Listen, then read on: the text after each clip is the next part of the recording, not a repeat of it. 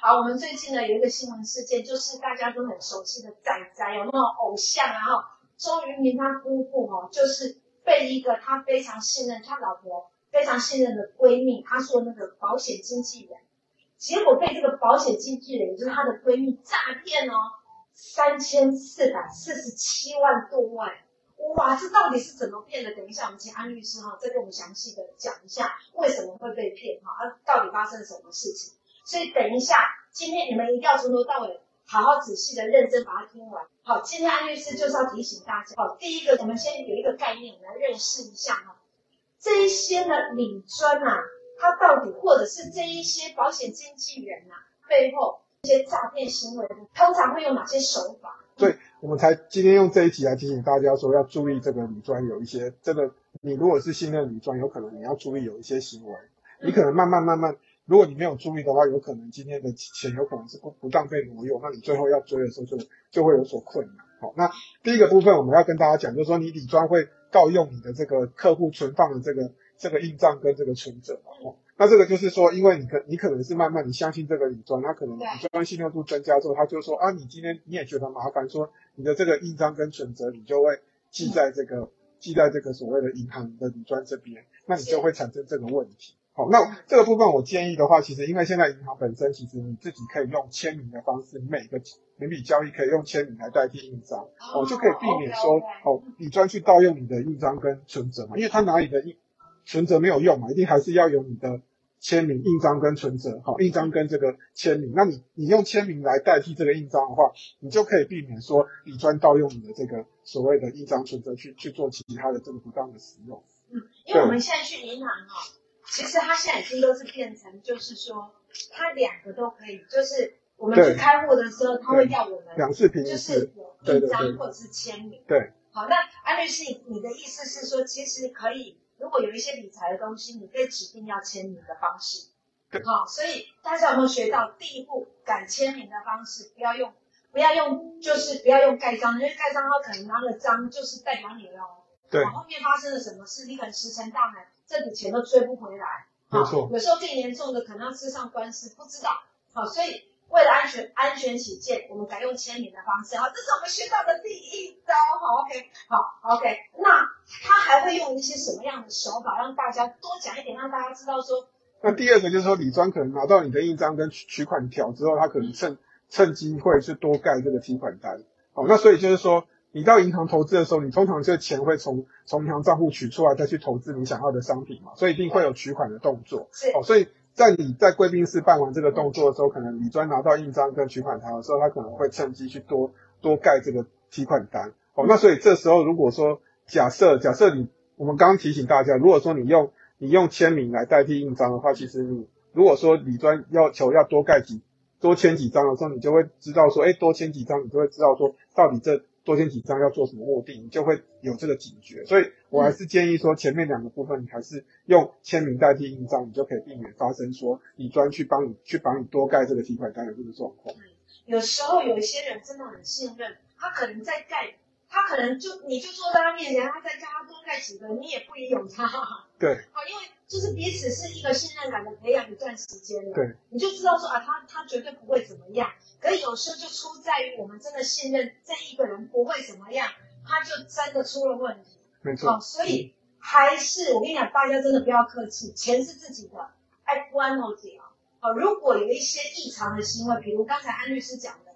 他拿了你的印章，盖了多盖了几张，你没有看到就好。如果你有看到，你一定要问说啊，多盖这几张是干嘛的？好，或者是说一定要问，或者是干脆像安律师讲的。我签名的我签名就好了。好，那我签名都要经过我的手嘛，你就很清楚每一笔明细它是拿来做什么用的。好，OK，好。第三个就是说，就是理专可能呃，就是会自己制作对账单给这个客户。好，那这个时候、嗯、这个也是常见的一个问题嘛，也就是说他可能是你的你的你的存折放在他那边，他可能就定期做做对账单给你，说啊你存折放这边没关系，你就我我做对账单给你就。曾经就有发生理专去制作假的对账单给客户，客户可能是信任理专，就看一下他看不懂对账单，或者是他大概看一下对账单之后，哎觉得没什么问题，好，他就一直长期这样信任，就就让理专可能是好几好几年，可能五六年以上，就是去盗用你的钱，好，那这个时候就会变成你最后要追的时候就会发生很很麻的很严重的困难，因为你也不可能去去调调摄影机，其实通常只有银行摄影机只有保存三个月嘛，最多三个月。那你这个长期如果五六年以上都是被理专盗用的话，你要主张说，哎，我的钱不是我的钱不是我自己提领的，是理专提领的，这个就恐怕就会有所困难。对，而且一般我们我记得，如果提早没记错，我们记得我们如果要去银行调我们的那一个存款的那些记录、出入的明细、明细的记录，好像也不能从头到尾这样调。对。好，比如说我要掉上个十年，我调上个十五年，嗯，他那银行好像没有，我就好像顶多他银行行员，我的印象他说，哎，你只能掉近两年，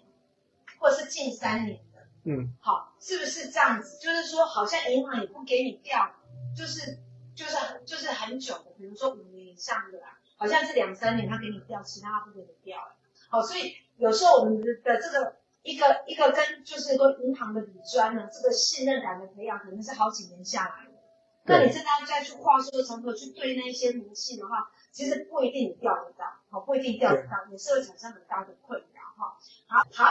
然后。好，那讲到这个，如果真的有那种无效的解受直接中坏的，也就人品有问题啊，我必须要讲到人品人格真的有问题的这些理专。好，好，那我我们说呢，这一个呢，徒弟，哎，发生事情了，师傅要负点责任的，这个银行有没有问题？银行要负责任嘛？好，还有在那一个盗用客户的资金。本身这一个理专要负什么责任？那银行有没有连带责任？也请安律师一并跟大家讲，让大家更清楚、更了解。好，OK。好，那就是说，针对这个理专的这个这个 关于说要负什么责任的部分，其实就是说民事的，我们就可以分成说理专有所谓的这个民事的跟这个刑事的这个责任。好，那。民事的部分其实就是大家就知道是属于说民法上的这个一百八十四条第一项的前段所谓的侵权行为，就是说他拿你的钱去盗用、去挪用嘛，那所以就会有侵权行为的规定。那这时候你就可以跟法院请求说，请他返还挪用的这个金额啦，金钱他吞吞就是侵吞的这个这个这个金额了。不过这个还是请大家注意，就是说还是我们刚刚前面有请大家提高警觉，就是不要把存折跟印章去交给这个乙专。好，那如果说因为你长期给他使用之后，我们虽然是民法上可以用一百八十条第一项前段的侵权行为去主张，可是你的举证会有问题哦，因为如果你这个时间一久了，你没有办法举证说当时候这个你拿他盖印章跟盖存折到到底是不是他你授权他去盖的，你这个钱他有没有交给你哦？那这个时候就时间一久了之后没有办法举证的时候，有可能这笔钱你就没有办法追不回来。好，所以我们现在还是提醒大家说，前面的这个呃。提醒的步预防的步骤还是要先学起来，后面真的发生之后再来看说我们后面要怎么解决。好，所以民事的部分有包括民法一百八十条第一项侵权行为的，那刑事的部分就是有包括说，因为他今天拿你的这个印章跟存折去办去办所谓的提款的填写提款单的部分，那这时候就会有涉及到这个刑法的伪造文私文书罪了，刑法两百一十条刑伪造私文书罪的问题。那如果他拿你这个伪造提款提款单去做提款的时候，就会行使伪造私文书两百一十刑法两百一十六条伪造私文书的这个问题。好，那同时他把你的钱哦提领之后，他误以为让银行方面误以为说你专是呃有权提领的，所以他把你的资金拿去挪用的时候，就会涉及到刑法三百三十九条第一项的这个诈欺取财债罪的部分。那同时因为他李专是属于银行的这个职员之一，所以他会构成银行法所谓的这个银行职员这个背信罪，那这个罪是很重的罪，所以就基本上，呃，银行行员犯了这个侵占，哦、呃，犯了这个侵占罪或犯了这个所谓的这个诈欺取财罪，其实侵占罪相对来讲是用银行法去判，其实判的会非常的重。好，所以这部分如果假设真的不，呃，不小心这个长期来信任这个理专发生这个事情的话，你会记得说有银行法有所谓的银行。职员的背信罪这部分，你也可以来做一个提高的这个动作。OK，所以真的是罪加三等的感觉。对，伪造私文书罪，成立诶，成立诈欺取财罪跟那个背信罪。对。哦，罪加三等。没错。对。好，那银行呢？这个是讲到这个职员的问题嘛？那银行呢？这个没有把这个职员呢，平常的教育训练可能没有做好。或者是说呢，没有把他的银行行员受几够和谁，这个银行应该要负点责任吧？没错，好，没错，家要负哪些责任？好，那就是说银行部分，大家知道说，其实就又会有一个大家会有一个概念，就是侵权行为的责任。所以今天如果说银行本身是属于银行，银行的理专是属于银行的职员，那银行本身也要负责。所以就根据所谓银行就会根据民法一百八十八条第一项，就要负雇佣人的侵权行为的责任。所以就是当你去跟银行行员求偿的时候，他钱拿去可能是好几千万拿走的时候，最后他一定是都用掉了。是用掉之后没有钱之后，你可以跟银行请求说，你一千万你就跟银行来请求求偿。那基本上银行不会倒，那那你就这个钱还是可以拿回来。但是这个我们还是要讲这个前提啊，就是说有前提哦，对，因为你这个你这个本身这个钱如果长期的，你银行可能是理专可以挪用好几五六年以上，那你没有你那个理专一定会说前几年那个钱是你自己拿去用的，所以如果你没有办法举证说前面的部分是他去盗用的时候。纵使你你前面没有办法证明，你后面就不可能要求说他没钱的时候要求银行要负连带的责任，所以这个举证收证的部分其实是相当很重要，要提醒粉丝要知道。好，那安律师你要不要帮我们讲一讲，在你职业的过程当中哈，有哪些行业哈，有哪些行业它曾经发生这个盗用客户资金的案例，让我们很清楚知道哦，有哪一些东西是我们会不小心就诶进到那个陷阱里面去的。好，来，我们请安律师。好，那就是刚刚有讲到是属于理专的部分。那现在我们有接，大家其实生活上也会遇到不同行业，可能是跟你有理财的关系，那你就会不知不觉可能就信任他，你就拿你的一张跟存折给他。所以我们再介绍多介绍几个行业，让大家知道说要注意这些问题。那第一个部分就是。大家如果有买卖房子，就是会去找代书嘛。好，那其实代书基本上就是说，代书其实有时候你要买房子的时候，你信用不是很好。好，那那这个时候你要去跟银行，一般要去做贷款的时候，其实银行可能会不想贷给一般的银行不想贷给你。那这时候呢，代书就是有一些代书专门是会去帮你做这个房贷的这个贷款。哦，他会帮你找一些比较小的这个信信用合作社去贷款，或者是甚至有一些帮你去跟民间去借钱。嗯，那这时候呢？哦，那你就会，他会要求你说，哎，因为我们你这个案件比较特殊，所以我要求你要送，你要给我双证件，要给我银行的这个存折，要印件，哈，我帮你去做这个薪资，哦，薪资证明，那银行才会过，哦，所以你把这个东西交给他之后呢，结果最后你发现，他可能发现你账户里面有很多钱，他可能临时哈需要，因为他自己投资需要去挪用，就曾经有发生有代书哈，把账户里面的钱去用掉，然后甚至是。这个里面的钱会变成他拿去挪用之后会变成警示账户，也就是说你你的账户变成人头的账户，好，所以这个就可以连接到刚刚粉丝问到说，当你的账户哈变成警示账户的时候要怎么处理了？对，那这时候当你的账户变成警示账户的时候，你就必须要注意什么呢？你就是说，呃，不管你今天是任何理由去提供给人家，你你当然就是提你一定要去。你也要去提告说你是被骗的。如果这个代书是拿你的账户当人头账户，你就要去提告说那个那个代书把我的账户拿去使用，所以我是不知情的。哦，你必须要去做一个提告的动作。那你等候这个这个地检署的做相关的侦查。哦，那等这个侦查结果出来之后，假设你是无辜的，你不起诉确定之后，你就可以解除你的警示账户。OK，好，好，那就是第二个就是中介的行业，就是说。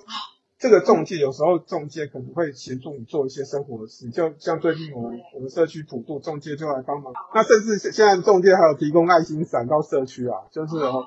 就是很多种服务了。但是这样子也会有一个危机啊，就是我们新曾经有一个新闻有发生过，就是一个女子是因为罹患这个脑癌，所以她因为常常住院，那可能她刚好这个这个女子是独居，结果房仲就帮她去。保管这个存折，房贷就后来她有房贷假借说，哎，我知道你好像有去领股票，可是你没有办法，好，你没有行动不方便，我帮我可以帮你代理，就去拿了印章之后，把他银银行的这个盗领他的存款。哦，好，那这个这个状况就是一样，就是会会有这样的状况发生。对，那再来就是说，呃，仔仔这个周明发生这个保险经纪人事件，哈，那刚廷早有讲一下，其实就是说。我们稍微再讲多一点，就是说，她其实是保险经纪人，就是她的闺蜜，就是她太太的闺蜜，在二零一八年间，她是保险经纪人，好，这个闺蜜帮她去购买储储蓄险，就每一期的保费是六百八十四万，哦，六百八十四万元多，哈，所以她原本设定是银行自动存款，就这个这个闺蜜就跟跟在跟周周明的太太讲说，哎，这个如果巨额转账可能会被国税局查税，所以也被金管会认为是洗钱，你的账户会被冻结。哦，所以他就是用就只好听他的话，说用现金交给他，让他去代缴。就等到二零二一年的时候，这个这个周明的太太接到保险公司的通知时候，催缴说，哎，自己没有缴，才发现说，哦，原本他他这三年期间他被诈骗了三百四十四呃三千四百四十七多万元，哈，所以最后是最近新闻才去侦结起诉这个这个闺蜜这个冯女，哦，所以大家就要注意一下，其实。如果今天保险业务员有跟你讲说啊，这个钱要交给他，现金交给他帮你缴，会有什么保险的优惠？哦，保费的优惠，其实现在只有刷卡有优惠啦，你缴现金不会有优惠啦，所以大家要记得有这一点这个问题。哦，好，那现在呢就进入了正题了。OK，好，什么东西呢？现在安律师就要告诉大家，好，如果已经发生了，怎么处理？第一个就是说，你不要把这个存折跟印章跟网络。网络账户跟密码去交给这个业务，好，那业务就是我们刚刚讲的，不管你是任何，不管是代书啊，或者是中介，或者是保保险业务，或者是理专，你都不要交给他，哦，因为这个密码你交给这个业务之后，你有可能就是他会盗用你的这个这个这个存折硬件，然后可能是转账就转到他的账户，或者是转到其他的他的人头账户，然后结果你就有可能你的账户就被警示了，好，所以这个是有联动的关系，嗯，对。那第二个部分就是说，你务必要确认这个交易明细。好，所以刚刚有有提到说，他会用这个理专会提供给你假的这个交易明细嘛。好，所以你这个时候你要确认。其实一般，因为保险公司跟银行其实他用网络去寄寄给你对账单啊，他也是会用邮寄的方式寄给你。好，那当你没有用这两种方式收到这个对账单，其实你就必须要再三跟跟银行好跟保险公司确认。好，那这样才可以确保说你是不是有你的交易可能。会发生一些问题的时候，你就可以去有一个举证，说证明说，哎，我的银行对账单跟跟他之前做的这个假对账单其实不一样，那就这个这样子就会对你的权益有所保障。好，那第三个就是说，你不要跟业务员有私下这个金钱往来。好，那这个就是这个我就是要再特别提醒大家，其实就是说，哈，我我们我手上有处理很多就是所谓地下金融的这个地下金融的这些部分，就是说他可能有地下期货，或者是跟你讲说有地下期货这个商品。那这些业务是谁呢？就是就是保险业务跟银行理专，就是法院有在地检所在抓这个所谓地下地下吸金啊，地下吸金的这个这个理财吧。对，那这时候其实是呃大家要认明说，所谓的国外的这个期货、国外的商品要经过金管会的同意的字号。如果他这个商品本身没有金管会的字号，他去做贩售的时候，就是违反银行法的行为。OK，哦，这个是另外一个尝试了哈，就是说。不管它是哪个商品，它一定要经过金管会。如果没有经过金管会的话，那这样我们千万不要去投资，可能会血本无归。好，对，好，所以真的安律师讲这个哦，真的是非常棒的，就是再次提醒大家，大家一定要非常的注意，不管他是保险业的也好，或者是银行业的也好，或者是其他的，他来跟你讲的不是他们大公司承揽的商品的时候，我们千万要提高警觉，好，千万不要进去。OK，还有没有？还有就是说，呃，你的账户就是我们刚刚有提到周莹这个事件嘛，就是他跟业务员叫他交付现金，所以就是说，当你的账户要去做，你一定要做自动扣款，或者是用信用卡去扣缴保费，你千万不要用现金交给保险业务员帮你去缴付，哈，绝对不会有什么所谓的什么税费的优惠，也不是说你今天用用汇款，怎么可能会被你保险？因为保险本身其实是免税的啦，你用汇款怎么？不可能，今天金管会哦，或去认定说这个是洗钱，或者是说因为你这样税费会被会被国税局查税，这个都是这个说辞都是不合理的。所以你基本上你的你的这个保费就是用所谓的自动提款的，用账户的自动扣缴，或者是用保用用信用卡去做扣缴就可以了。好，那这个时候就不会发生所谓你交付交付金钱给这个业务，结果最后可能这个钱就会被侵吞的这个状况。重要，一定要一定要注意哈，一定要注意哈，您找啊。还是要请安律师，好，做一个一分钟的结论，而且限时只有一分钟，这是考安律师的功力了哈。神队友不是出来混的，好不好？是真的非常有经验的。来，我们一分钟就今天的这一个话题嘛，做一个总结哈。好，那就是说，我们第一个，我们先讲一下这理专常见的这个挪用挪用客户资金的这个手法，包括说他会盗用客户的这个存放在他那边的这个印章跟存折，拿到印件之后呢，或拿到印章、印章跟取款条之后，他会趁机去动手去做多提这个提款单，哈，甚至是用自己制作这个对账单给客户。那另外，如果理专去盗用客户的资金的时候，呃，我们会讲一下，刚刚有提到说民事上会有附民法一百八十四条第一项侵权行为的责任，那刑事上可能会构成刑法上的伪造私文书罪跟跟这个诈欺取财罪，好，那这个部分，好，那所以同时也银行上银行法上也会构成背信罪的这个问题，那银行原则上要负这个民法一百八十八条第一项的这个雇佣人这个连带责任。好，那另外提醒一下大家，刚刚讲的这个是理专的部分，另外有一些其他的行业，其他的这个生活上我们遇到理财或者是遇到一些金钱的时候，要需要有特定行业的业务去服务你的时候，也会有这些问题。那第一个就是代书跟代书的部分，代书部分就是说，因为你可能需要你你贷款可能是需要跟银行贷款，正常贷款贷不下来，你会找一些特定的代书帮你做一些房贷。他做房贷的时候，曾经会就是代书有一些不肖的代书会要求你提供什么双证件。还有包括私章跟所谓的存折，那这个时候你把这个呃，刚庭长有讲嘛，你交给他私章是没有关系，因为他要去办。可是如果你交给他存折去办的时候，那他就钱就会拿走。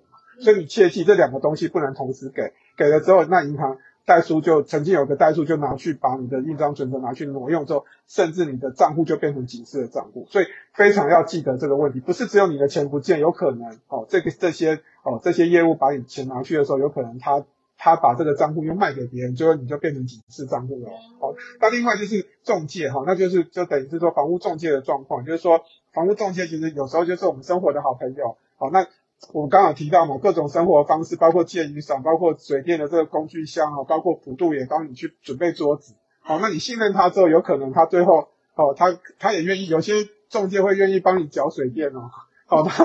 他你钱交给他就就帮你去，好像房家一样。对，因为他就他就在他就因为某个社某个中介会负责某个社区，他就会去服务那个社区。尤尤其你的社区可能上上百，可能五六百人，他就会把那个社区每个人的名字都每一层都去住谁啊，然后那一家住什么，有有几只宠物他都知道哦，所以他都会很清楚。所以这时候有一些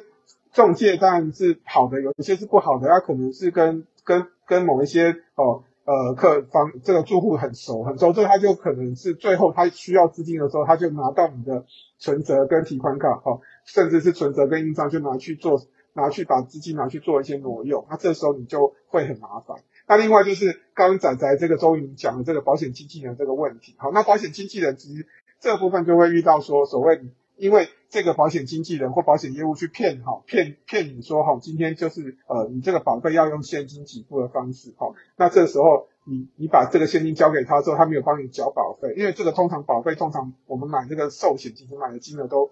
基本上都蛮高的，有有时候你这样一年一年给出去之后，最后他如果没有帮你去缴给交给公司的话，你这个钱被他不断挪用，那你最后要追回来。也会是相当的这个困难，好，那就是要花很多的时间去追。那另外就是，我们再提醒大家，就是说，再次提醒大家说，为避免业务哈，避免你生活周遭的业务会 A 你的钱，你要注意说哈，不要把这个存折跟硬件还有网络银行的。网络银行的账号跟密码去交给业务哈，也不要跟业务有私下的这个金钱的往来。那并且你办完程序之后，你要跟业务去索取相关的这个证、交易明细哈。那就缴交保费的部分，你就是要采取账户自动扣缴跟银行这个扣缴的动作。那这样不仅安全，你也会有折扣。那基本上呢，就是你用信用卡扣款的，基本上不会有手续费。所以我建议大家就是。你用你用账户转账会有十五块嘛？好，刚刚听曹讲，那你用银行，其实你就找一些你的信用卡，哈，哪一些有缴保费的优惠？你不仅不用缴付手续费，你可能还有这个所谓保费的回馈。所以你一定缴不了保费的时候，基本上就不要被呃业务的说辞骗。好，那你就用这个正常所谓的账户自动扣缴或者是信用卡转账的动作，哈，你就会避免自己的钱财的损失。OK，对，太厉害了。OK，好，那如果有没有其他的问题的话，我就让安律师休息喽。好，然后也谢谢今天上来支持早安霆嫂的朋友。那早安霆嫂的原则上就是每个礼拜我们会在周日的下午一点，哈，做直播，做直播。那如果平常大家有什么法律的问题，也欢迎大家私讯早安霆嫂，好，私讯早安霆嫂，或者是你可以在直播的时候。你来留言哈，那提早看到了，一定会请安律师回复大家。因为早安提早的目的就是希望大家有满满的法律常识带回去，保护自己，保护家人，帮助自己，帮助你的家人，甚至你周遭的朋友。好，OK。